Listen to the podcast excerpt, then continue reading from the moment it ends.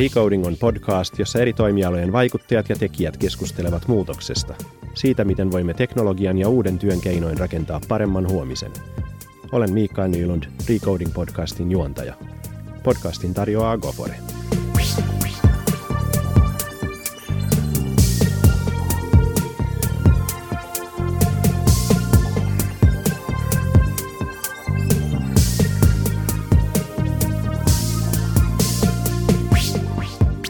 Tällä kertaa kanssani keskustelemassa on Antti Merilehto, joka on kenties Suomen ykkösmatkaupas tekoälyasioissa. Tänään puhutaan siis tekoälystä ja miten tekoäly tulee muuttaa liike-elämää, yhteiskuntaa, meidän yksittäisten ihmisten elämää. Tervetuloa Antti. Kiitos paljon. Siinä on puoleen tuntiin liike-elämä, yhteiskunta ja yksilöt, niin Joo, koitetaan olla tehokkaita ja tiiviitä, niin saadaan nämä niin Kyllä. paketoitua tähän. Mä olin tuossa viime viikolla olin puhumassa, siinä oli teemana oli annettu tekoäly nyt. Mä sanoin, tekoäly nyt ja kolme varttia aikaa, niin eiköhän ryhdytä toimeen. Niin justi. Hei, sä kirjoitit, tai julkaisit, varmaan kirjoitit jo aikaisemmin, mutta kirjan viime vuonna. Joo, ja se toistuva vitsi on ollut se, että, että mä voin näin meidän kesken, kun ollaan tässä kahdestaan kertoa, että mä hänen kirjoittanut sitä. Mä sanelin sen suurimmaksi osaksi. Eli, eli mä käytin Googlen speech-to-text-toimintoa. Okei. Okay. Ja toki se ei tuota julkaistavaa tekstiä, mutta se, se auttaa siinä, että saa asioita paperille, ei ole, ei ole sitä tyhjän paperin kammoa. Mutta joo, tekoälymatkaupas johtajalle tuli vuosi sitten ystävänpäivänä. Siinä oli vielä teemana Tekoäly on ystävä ulos ja, ja se oli viime vuoden myydyin bisneskirja ja siitä on viides painos tällä hetkellä ulkona. Huikea saavutus. M- miten tota, minkälaista keskustelua sen ympärillä on käyty? Sä tuolla paljon tapaat ihmisiä ja, ja tota, sä oot Mr. Tekoäly. Mistä, mistä niin kuin ihmiset ja mistä varsinkin niin kuin organisaatioiden johtajat puhuu, kun ne puhuu tekoälystä? Se riippuu kovasti siitä, että, että onko yritys sellainen, joka on hyödyntänyt dataa jo aiemmin, tai onko se sitten vielä sellainen yritys, joka on syntynyt tähän aikaan niin, että on tämmöinen, voisiko sanoa, datanatiivi. Ja silloin se on yleensä riippuen siitä, mikä on, mikä on johdon oma ymmärrys, niin silloin puhutaan yleensä siitä, että, että mitä bisneshyötyjä saadaan. Ja, ja miten tämä voi auttaa meidän organisaatiota paremmin palvelee asiakasta. Ja viime aikoina entistä enemmän puhutaan asiakaskokemuksesta, siitä millä tavalla mä käytän datalähteitä, että ne on ihan niin kuin, aina tuodaan uusi datalähde, merkityksellinen, niin se on ihan niin kuin otettaisiin tämmöinen kalvo silmien edestä pois.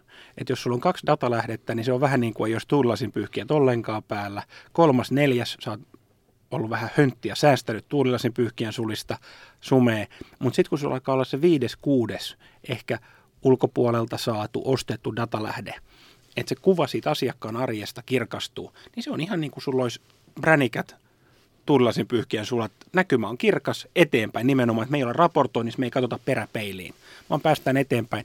Ja edelleen mulle paras osuvin tekoälyn määritelmä tulee Avi Goldfarbilta, Rotmanin proffalta. Bisneksessä tekoäly on ennusteen jatkuvasti laskeva kustannus. Me voidaan aiempaa pienempiä asioita ennustaa ja sen jälkeen tehdä siitä päätös. Hyvä yhteenveto tekoälystä, joo. Mä ajattelisin niin kuin terminologian mielessä, että aikaisemminhan niin kuin tekoäly miellettiin jonkinlaiseksi kai niin kuin skifiajatteluksi noin niin kuin isojen massojen ää, mielessä. Mutta onko tekoäly nyt tällä hetkellä semmoinen termi, mitä kannattaa tässä käyttää? No tästä termistäkin käydään keskustelua. Otetaan ensin pöydältä pois, ja nyt mä tiedän, että siellä on pari tuttuakin, jotka pahoittaa mielensä, mutta se on elämää. Tekoäly vai keinoäly? Artificial intelligence. Keinomakeuttajat. Tämmöinen. Mutta mm. tämän ratkaisee Google. Kirjoitat tekoäly, niin siellä on yli puoli miljoonaa. Kirjoitat keinoäly, niin siellä on alle 300 000 tulosta. Se on tekoäly suomeksi. Mm. Ja, ja sitten kun mennään koneoppimiseen, sitten mennään syviin neuroverkkoihin, eri asioihin, niin käytännössä mun nähdäkseni monet yritykset, jotka hyödyntävät tekoälyä, hyödyntävät koneoppimista tänä päivänä. Yeah. Ja tavallaan, että toki kaikki koneoppiminen on tekoäly, mutta kaikki tekoäly ei ole koneoppimista. Että Risto Siilasmaa on hieno esimerkki tästä lineaarisesta regressiosta siitä, että meillä on asuntojen hinta tietyllä paikkakunnalla, meillä on neliöt. Kun me asetetaan sinne uusi asunto, mistä me tiedetään taas hinta, neliöt, kunto, niin et onko tämä myyntiaika yli vai alle 30 päivää suhteessa, niin, niin tavallaan on, se määrittely on tärkeää, mutta mä näen, että siihen ratkaisu on se, että ihmiset ottaa tekoäly haltuun. Aina sen seuraavan askeleen. Se voi olla Elements of AI-kurssi, se voi olla Peltarionilta Ruotsista tuli playbookia, nyt näitä playbookia alkaa olla jo silleen, että ei pysy enää itse mukana. Mutta mut, et ymmärtää, mistä puhutaan. Ja no nyt tulee taas mielensä pahoittamisen paikka. Tämä onkin hyvä podcasti.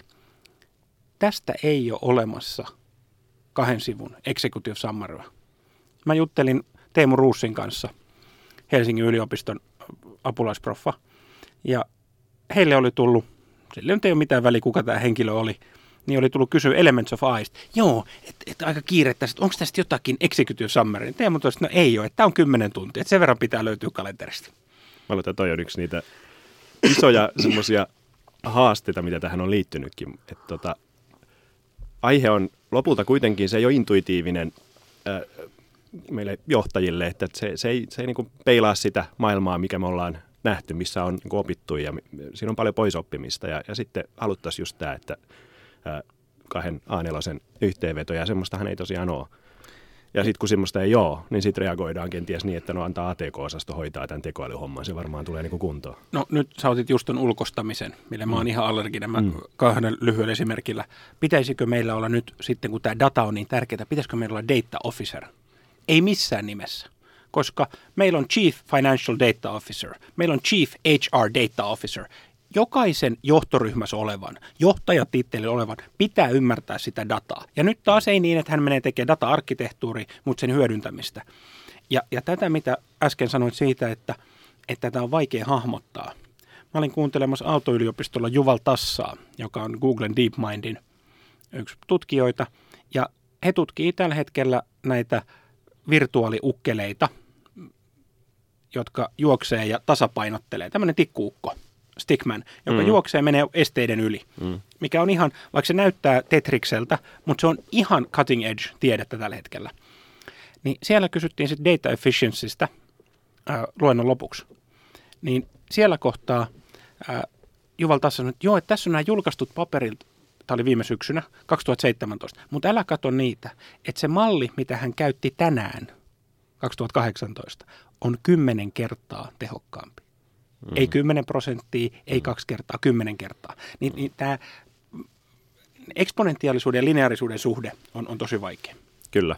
Toi on, su, siis sun kirjahan on mahtava ottaa sen, sen tota vanhan esimerkin siitä riisijyvistä shakkilaudasta. Se on, se on niin hyvä tapa sen, sen niin, kyllä.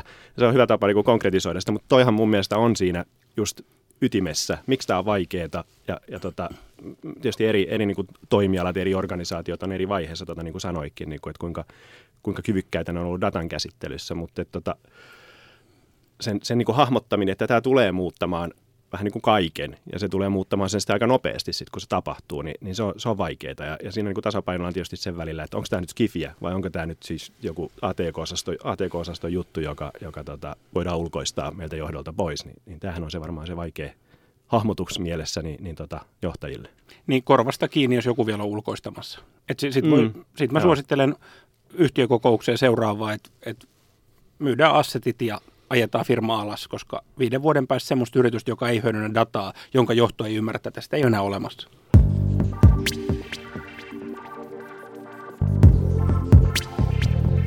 Tuosta päästäänkin oikeastaan hei siihen, että mikä sun mielestä nämä niin kuin tekoälyn tämän hetken, mitkä ne kohteet, mitkä ne hyödyt, mitkä ne, mitkä ne niin kuin, mikä se skouppi, mitä tekoälyllä tällä hetkellä tavoitellaan tai mitä on se, mitä pitäisi tavoitella? Mä vastaan taas kahdella esimerkillä eiliseltä Facebookin tekoäly AI-ryhmässä, niin, niin siellä tuli keskustelu tästä, että no millä tavalla kun tekoäly on, niin miten PK-yritykset pystyisivät sitä soveltamaan. Ja sieltä tuli kysymys, että onko pizzalista, mistä voisi ottaa. Että mä otan tuosta noin, lisätään vähän pepperonia ja tupla mozzarella ja kanaa vielä kylkeä ja matkaa. Niin nyt niitä alkaa olemaan jo tekoälyä palveluna Y- yksi esimerkki, minkä nostin siinä, oli asiakaskokemuksen, asiakaspalautteen semanttinen analyysi. Suomessa kehitetty tekoäly, joka pystyy kertomaan, että onko positiivinen, negatiivinen, liittyykö se tuotteeseen vai palveluun, ja sitten myöskin, jos on useita toimipisteitä, niin sijoittaa sen kartalle. Niin nyt se sovellettavuus. Isommissa yrityksissä, jotka tekee itse, nyt tähän voimasana, nyt on se aika, että niistä kokeiluista ja pokkitehtaista, proof of concepteista siirrytään tuotantoon. Riippumatta toimialasta, niin sit, sitä dataa pyörittää. Joku tällä hetkellä saattaa olla Bulgaariassa ihan laillisesti hankittua dataa, pilvestä ostettua koneoppimista, niin joku tekee sillä jo. Niin nyt näyttää siltä, että nopea päätöksenteko on menestyvien yritysten yhteinen nimittäin. Sä nostit esimerkiksi vaikka tuon asiakaspalautteen käsittely. Mä arvaisin, että iso osa johtajista kuulee sen sillä, että hei, tämä säästää meillä ihmistyötä, tämä on meidän prosessin tehostamista ja, ja kustannustehokkuutta. Mutta eihän se ole pelkästään sitä. Ei missään nimessä on tarkkuutta. Verrataan sitä, taas sitä asiakasnäkyvyyttä, asiakkaan kokemusta siihen, että meillä on NPS. Hmm. Ei nyt 7,9. 7,7, tosi hyvä. Mitä? En mä tiedä, mistä se johtuu. Ja Mä usein käytän esimerkin englantilaista museoa, jossa koululaiset tulee kierrokselta. Siinä kun laitetaan vaatteita, niin siellä on muutama tämmöinen videokoppi, mihin lapset voi mennä ja kysytään kysymys. Jos sä saisit tulla tänne sen sijaan, että sun pitäisi tehdä jotain semmoista, mitä sä et halua, mitä sä kertoisit kavereille? No sitten he kertoo sen, ja okei, no mikä kokonaiskokemus noin?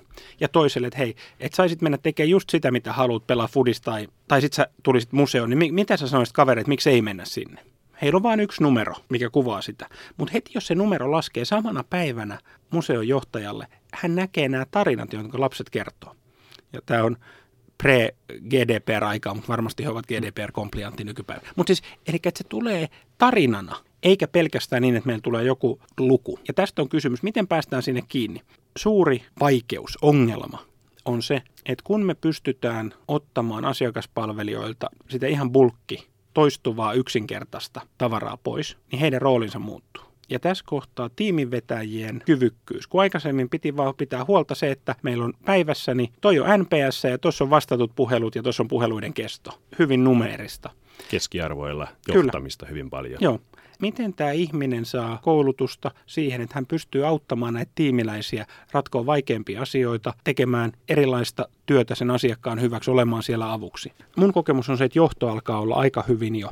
Tiedetään perusteet, just tuli tuore tutkimus, että hallituksissa ollaan vielä paikoin aika kujalla. Mutta seuraava on sen, mä puhun vanhasta organisaatiopyramiidista, niin sen asiakaspalvelutiimien vetäjät. Miten nämä ihmiset ymmärtää riittävästi ja miten heitä autetaan. E- eikä voi olla niin, että, se on verkkokurssi, että kato mobiilista, vaan että se on yksi asia. Mä sanoisin, että minusta on positiivinen, mitä sanot, niin kuin, että johdolla ymmärrys riittää. Se, se tota, kuulostaa hyvältä ja, ja, ja tota, mun mielestä siinäkin on ollut paljon tekemistä.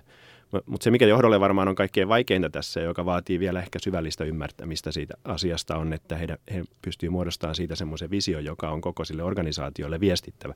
Miten se vaikuttaa meidän organisaatioon? Se, se ei ole helppoa, niin kuin todettu jo tuossa aikaisemmin, niin eihän nämä nyt ole intuitiivisia asioita, ei ne ole, ei ne ole mitään lineaarista kehitystä, niin kuin sä itsekin sanoit, ei, ei ne ole niin kuin selkeää jatkumoa sille, mitä aiemmin on tehty. Ne saattaa monesti olla jotain radikaalia hyppäyksiä johonkin suuntaan, mitä, mitä aikaisemmin ei ole nähty. Ja työn muutos on se, mikä, mikä tulee vaikuttaa näihin kaikkeen kolmeen. Se, se vaikuttaa yksilöön, se vaikuttaa johtamiseen ja se vaikuttaa yhteiskuntaan. Mä näen, että seuraava viisi vuotta laitetaan markkerit, että me nauhoitetaan tätä tällä maaliskuussa 2019, niin voisit palata takaisin naureskella, että menipäs huti. Seuraavat viisi vuotta kuljetaan vielä. Meillä on semmoisia rakenteita, mitä esimerkiksi Hussin uusi vetäjä Juha Tuominen totesi, että ollaan matkalla, mutta vielä meillä on niin erillään olevia järjestelmiä, että ne hyödyt ei näy. Sitten kun nämä hyödyt näkyy, niin sitten ne loikat alkaakin olemaan valtavan paljon isompia. Jos käyn puhumassa semmoiselle yleisölle, missä on paljon työntekijöitä, niin aina puhutaan huonoista tietojärjestelmistä. No, tekoäly ei tehnyt niitä. Ei, tekoäly on ihmisen tekemää. Mutta me aletaan nähdä sitä, että työn kuvat muuttuu. Ja tässä kohtaa, kun se tulee monelta taholta, eli se tulee sieltä ympäröivistä yrityksistä, mennä ihan sinne ostolaskujen valvontaan, löydetään epäjohdonmukaisuuksia, nostetaan ihmiselle, hei katso tämä. Jolloin rutiinityö, kun opetusdata on riittävästi, kun dataa puulataan, pienet yritykset pystyy puulaamaan yhteistä dataa niin, että he ymmärtää paremmin, mikä heidän alallaan näyttää fraudilta ja kouluttaa tekoälyä siihen. Taaskaan ne kaikki kolme yritystä ABC, he eivät näe toistensa dataa, vaan palvelun tuottaja, joka opettaa, näkee sen datan, hävittää datan sen jälkeen, mutta sen tulokset tulee kaikille. Niin tämä tuo semmoisen muutoksen, mitä me ei olla nähty, ja mennään kymmenen vuoden päähän. Niin se muutos, mitä me nähdään viides vuodessa, on vielä tämän järjestelmien kankeuden ja moninaisuuden takia hippusia verrattuna siihen seuraavaan viiteen vuoteen. Helppo uskoa, joo. Ja toi, mitä puhut työn muutoksesta, sehän on niin kuin, se, se, kun me puhutaan tästä isoille massoille, niin, niin toihan on se, mitä monesti kuullaan. Ja se, mitä kuullaan silloin on, että tekoäly ottaa mun työni hoitaakseen. Mutta palataan tuohon kysymykseen oikeastaan tuossa vähän, vähän myöhäisemmässä vaiheessa. Mä ajattelin vielä, että haluaisin keskustella sun kanssa siitä, että mistä se johtuu, että osa organisaatioista on tässä tällä hetkellä parempia kuin toiset. Mitkä on niitä juttuja, mitä, mitä ne tekee niin kuin hyvin, mitä toiset tekee huonosti tai ei ollenkaan. Mitä uusia asioita täytyy ylipäätänsä, niin kuin, jotta pääsee tälle tekoälypolulle, niin mitä pitää organisaatiossa synnyttää? Mä näen, että tekoälyn soveltaminen on monilta osin aivan samanlaista kuin monen muun muutoksen johtaminen. Läpinäkyvä johtajuus, se, että naamakertoimet ei vaikuta, avoin viestintä. Jos me ollaan sovittu kaikki kolme divareissamme, että, että ruvetaan kerää tiettyä dataa vuonna 2016. Ykkösdivari huomaa, että hei, että joo, että tätä dataa pystyy hyödyntämään. Että miten sulla Antti, että miten, oh, tota, joo, no, no, no, ei me olla aloitettu sitä silloin. Niin mun sääntö numero yksi, silloin kun me johdon kanssa tehdään tätä jumppaa ja tutkitaan niitä tilaisuuksia, on se, että meidän on katsottava tulevaisuuteen. Menneisyyteen saa syytellä ainoastaan, jos tuo mukana aikakoneen. Ja muuten meidän pitää katsoa eteenpäin. Sitten tulee se datan hyödyntäminen. Et jos meillä on data mm. ihan pirstaleista, jos, jos se organisaatio on semmoinen, että siellä on pelkoja siitä, että jos mä luovutan mun dataa, niin, niin se kääntyy mua vastaan. Ja, ja sitten kun tämä kuitenkin, ne ihan hippukokeilut, ne fanimani-kokeilut, niin toivotaan, että niitä on enää vähemmän, vaan että lähdetään rohkeammin eteenpäin, tekee sellaisia kokeiluja, millä alkaa olla impaktia, ja sitten kun se näkyy se vaikutus, niin ei jumalauti perutella takavasemmalle ja sanotaan, että no ehkä Q3 innovaatiotyöpajassa sitten. Ja, ja tämä vaatii mm. rohkeutta ja tämä mm. vaatii myöskin ymmärrystä sieltä hallitukselta. Et siinä vaiheessa, kun mm. johtoryhmä alkaa viemään, että hei, tämä kannibalisoi meidän nykyistä liiketoimintaa. Et edelleenkin, se on klisee, mutta Kodakilla on kehitetty digitaalinen valokuvaus. Se ehkä alkaa olemaan vähän klisee. Mutta tottahan se on, ei siinä mitään. Niin. Mutta se, mitä sä koetat sanoa tässä oikeastaan, että tarvitaan sitä rohkeaa visionääristä johtajuutta, niin kuin missä tahansa muutoksessa tarvitaan. Mutta tässä tapauksessahan se, se haaste varmaan on siinä, että se vision muodostaminen on, on pikkusen vaikeampaa varmasti kuin, kuin tota monen muun muutoksen kanssa. Joo, ja sitten mä haluan korostaa sen viestinnän rooli. Hmm. Että tässä pitää olla myötätuntoa ja armoa myöskin. Armoa itselle en ymmärrä, sitten otan selvää. Myötätuntoa sitä ihmistä kohtaan, joka on se todellinen jarrumies. Linnanmäen vuoristoradassa siellä on jarrumiehet. Niin sulla on joku jarrumies, joka roikkuu siinä kahvassa. Myötätuntoa häntä kohtaan, mutta ei sitä, että mennään hänen tahdillaan. Siihen meillä ei mm. ole varaa. Kyllä. No toinen asia, mitä nostit tuossa, on se data, ja tästähän nyt on tietysti jonkun aikaa jo puhuttu siitä niin kuin datan arvosta, ja tämä on varmaan semmoinen, mikä, mikä nyt sitten kaikkien pitäisi ottaa agendalle jonkinlainen datastrategia, jonkinlainen ajatus siitä, että miten me oikeasti niin kuin fiksusti kerätään se, se data, mitä meidän toiminnassa syntyy, mitä meidän asiakasrajapinnassa syntyy, mitä meidän kumppanirajapinnassa syntyy ja niin edelleen. Joo, kyllä mä toivon, että se on semmoinen asia, että se on siellä agendalla jo riittävän korkealla. Et mm. Ymmärrys syntyy sen datan kautta. Jos me katsotaan, mennään mihin tahansa kauppaan, niin ei se, ei se valikoima enää supermarketissa, niin ei se ole tehty sen iloisen k-kaupan väiskin toimesta, vähän pulleen lihamestari, vaan kyllä me on siellä dataa, käytetään hyllykuvia, pyritään tutkimaan, miten palvellaan asiakasta parhaalla tavalla. Ja ymmärretään se, että, että jos ihminen nyt, meillä on sisävetotuotteena kahvi, niin sitten se iskee takaisin, kun hän ei osta kahvia hetkeen. No, mikä on sellainen tuote, mikä vetää sisään, että saadaan ihminen sinne, mutta se on joku vaikkapa tuore tuote, joka kestää, onko se Norjan lohi, nämä klassikot. Mutta ylipäätään se, että riippumatta toimialasta, B2B, B2C, m- miten dataa hankitaan, miten dataa mm. hyödynnetään. Kyllä. No sit sä nostit ne kokeilut kanssa esiin. Sä nyt jo tässä menit sen verran paljon pidemmälle, että kokeilut sivuun ja, ja tuotantoon. Mutta e, eikö se niin kuin näin kuitenkin ole, että eihän näitä asioita analyyttisesti ja pohtimalla ja, ja, ja tuota kirjoituspöydän ääressä niin kuin ratkota. Niitä pitää kokeilla. Mä en näe, että meillä pitäisi olla suoraa tuotantoon.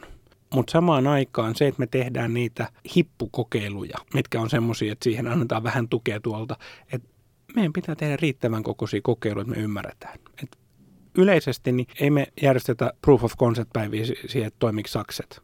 Kyllä näyttäisi, että sakset toimii. Sitten meidän pitää vaan osata käyttää niitä. Ja se, mikä on olennaista, on se, että kokeiluissa sen tiedon jakaminen. Jos meillä käy niin, että me ei saada tuloksia, tai ne tulokset, mitä saadaan, ei vie meitä siihen oikeaan suuntaan, tämä on ihan yhtä arvokasta dataa siinä kohtaa, kuin se, että me saatiin joku tulos, joka vei viisaria oikeaan suuntaan. Mm. Koska tämän avulla me ymmärretään taas paremmin, mitä me voidaan sillä meidän datalla tehdä ja mitä puutteita siinä on. Mä palaan siinä kokeiluissa siihen viestinnän tärkeyteen. Hmm. Oppiminen. Ymmärretään, miksi ei joku asia toiminut. Osataan kytkeä se takaisin siihen seuraavaan kokeiluun. Juuri näin.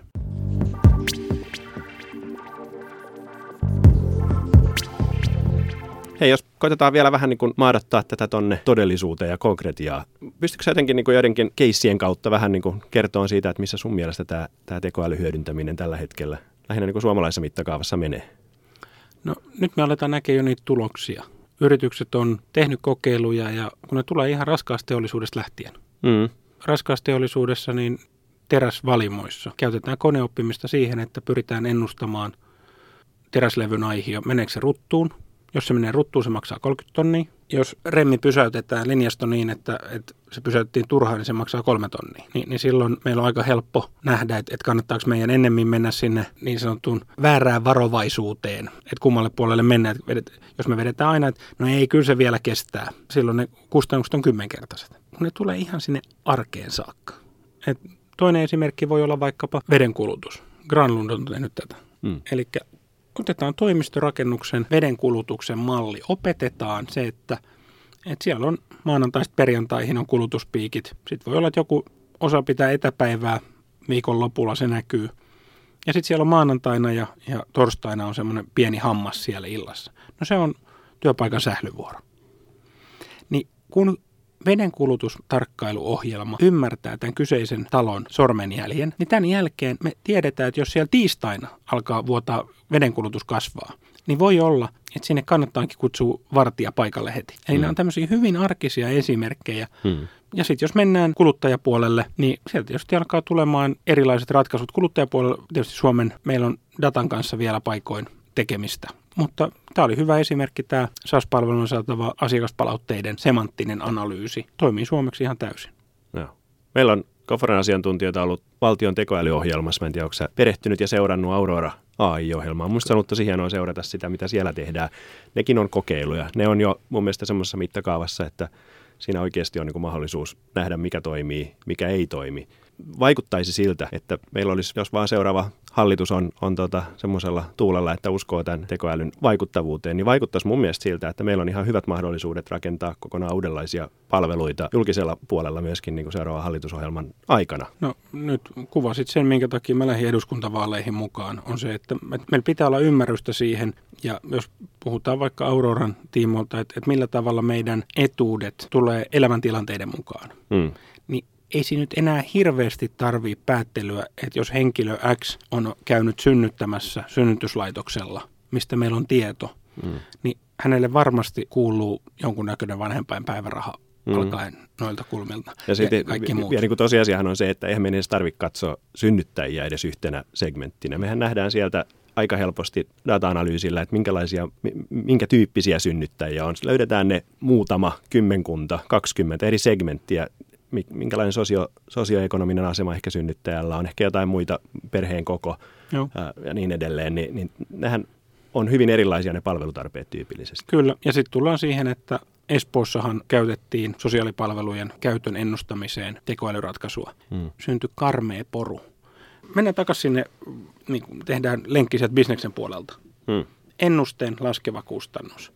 Jos me pystytään ennustamaan aiemmin, tarkemmin sairauksia, kuvantamaan syövän kuvannusta, ole lääkärin apuna. Ei niin, että se korvaa lääkärin vielä, vaan että, että tekoäly on tukiäly ja on lääkärin apuna poimia, että hei, katon nää.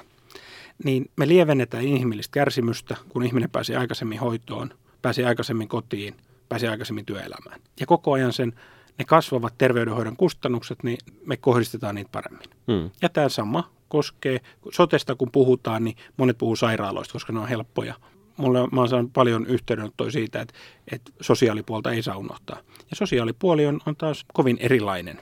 Niin tässä se, että miten me hyödynnetään dataa niin, että siellä on tietosuoja mukana. Läpinäkyvyys on tosi tärkeä. Meillä on esimerkiksi viimeaikaisessa lainsäädännössä, mitä on tuotu esiin, niin se, että tietoihin pääsyä helpotetaan. Mun mm. henkilökohtainen kantani on käy, mutta mä haluan reaaliaikaisen login. Et jos Kela on käynyt katsoa mun pankkitilitietoja, okei, okay, heillä on mahdollisuus siihen nykyäänkin. Tämä oli mielenkiintoinen. Ei missään nimessä. No, heillä on mahdollisuus nykyäänkin, mutta mm. se prosessi on kankea. Jos sitä helpotetaan, niin käy, mutta logitieto. Samalla tavalla kuin, että jos poliisi esitutkinnan yhteydessä käy katsoa ne, kun esitutkinta lopetetaan, ei mun kansalaisena tarvitse saada tietoa, että siellä on ollut Karita konstaapeli. Mun pitää saada vaan nähdä, että, että tota, niin Helsingin poliisilaitos, henkilöivä koodi, YKK, jonka jälkeen mä voin tehdä sitten tutkintapyynnön, että, että mihin tämä on perustunut. Kyllä. Ja tämä on nimenomaan valtiolla tärkeä ymmärtää, että kun tämä on vahva työkalu, niin tässä pitää olla myöskin vahva valvonta. Joo. Ja toihan menee sinne niin kuin niihin eettisiin kysymyksiin, mikä tässä on, on tosi mielenkiintoisia, jotka, jotka tota, vaikka nyt on tietosuojan osalta, niin mehän ollaan monesti tässä menneiden vuosien aikana törmätty siihen, että tämä menee niin kuin binääriseksi. Joko voi tai ei voi. Ja, ja se on niin kuin se, sitten kun otetaan tietosuoja pöytään, niin ei voi tehdä mitään. Mutta eihän se ole näin. Että ei. Kyllähän meidän täytyy löytää niin kuin ne fiksuttavat ratkaista asioita huomioiden se tietosuoja. Mutta onhan niitä muitakin niin kuin näitä eettisiä kysymyksiä. Me kosketeltiin jo sitä niin kuin työtä, työn automatisointia. Onko sulla ymmärrystä niille ihmisille, jotka pelkää tekoälyä niin kuin siitä näkökulmasta, että ne vie mun työt? Totta kai. Se, se pelko ei muutu siitä, ymmärränkö mä vaiko enkö. Se pelko on todellinen. Hmm. Samaan aikaan niin aika harva meistä enää, jos on maapläntti, niin kyntää, äästää tuolla kuokalla. Varsinkaan niistä, jotka tekee sitä ammatiksi. Ei kukaan. Eli me ollaan otettu koneita automaatio avuksi läpi linjan. Niin tämä näyttää olevan se, se muutoksen suunta. Ja etiikan osalta olisi tosi tärkeää ymmärtää koneoppimista ennen kuin rupeaa puhumaan tekoälyn etiikasta. Mä oon karkea, mutta mä sanoin, että rakas ihminen, joka kuuntelee, että jos tuntuu siltä, että sisältäsi pursua halu keskustella tekoälyn etiikasta. Se on tosi hyvä ja se on tärkeää. Hmm. Mutta älä lähde siihen, ellei ole käyttänyt 10 tuntia Elements of AIhin, että ymmärrät, mitä on tekoäly, että ymmärrät, miten opetusdata toimii. Koska ennen kuin on riittävä perusymmärrys, sillä mielipiteellä ei ole arvoa. Hyvä pointti. Samaan aikaan niin kuin ehkä alleviivaa sitä, että eihän tämä niin ole varsinkaan yhteiskunnallisella tasolla, mutta ei varmasti myöskään, niin kuin tuossa aikaisemmin jo puhuttiin sitä, että mitä tarvii organisaatiossa tehdä. Eihän tämä ole mikään puhdas teknologiakysymys, ei, ei millään teknokraattinen tavalla. kysymys. Tämä, tämä on niin kuin paljon laajempi kysymys ja ne, ne kaikki näkökulmat tietenkin tässä keskustelussa täytyy olla mukana ja, ja siinähän me ollaan aika alkuvaiheessa. Ja, Tarvitaan ja... varmasti sinne eduskuntaan ihmisiä, jotka osaa tämän keskustelun käydä, eikä ole, ole sillä tasolla käymässä sitä keskustelua, että eivät ole jaksaneet sitä 10 tunnin kurssia käydä se on niin kuin mahdoton lähtökohta, että me käydään ne eettiset keskustelut ilman ymmärrystä asiasta. Juuri näin. Ja se, että miten me päästään sinne arjen tasolle näissä asioissa. Että me puhutaan niistä, mitkä tapahtuu, se ymmärrys. Ja yksi olennainen siinä on se, että, että me ymmärretään data. Hmm. Mikä on opetusdatan merkitys? Koko sen koneoppimismallin maailma muodostuu siitä opetusdatasta, millä se on opetettu ja toinen on diversiteetti niissä tiimeissä, jotka tekee.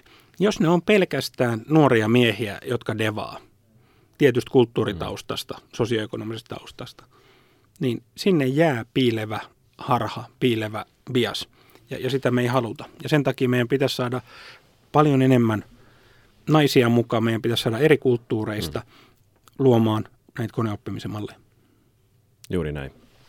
Hei, tähän on hyvä ruveta vetää yhteen me ollaan nyt käsitelty se, mitä tekoäly tulee muuttaa tätä maailmaa ja yritysten toimintaympäristöä, meidän yhteiskuntaa. Me on todettu, että jokaisen täytyisi olla jo liikkeellä. Ne, jotka ei vielä ole, niin, niin tota, tehkää se nyt.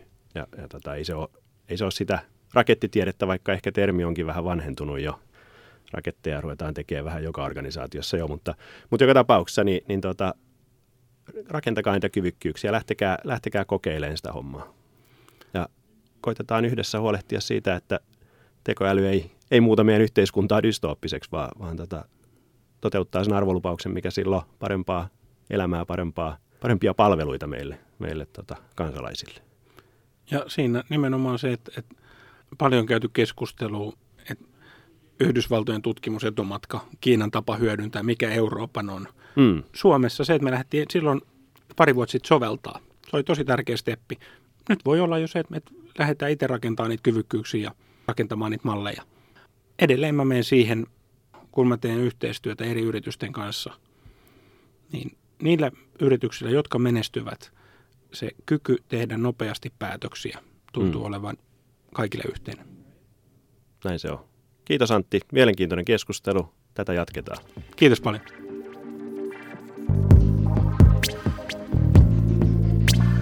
Positiivista muutoksesta voit lukea lisää osoitteessa gofore.com. Palataan asiaan seuraavassa jaksossa.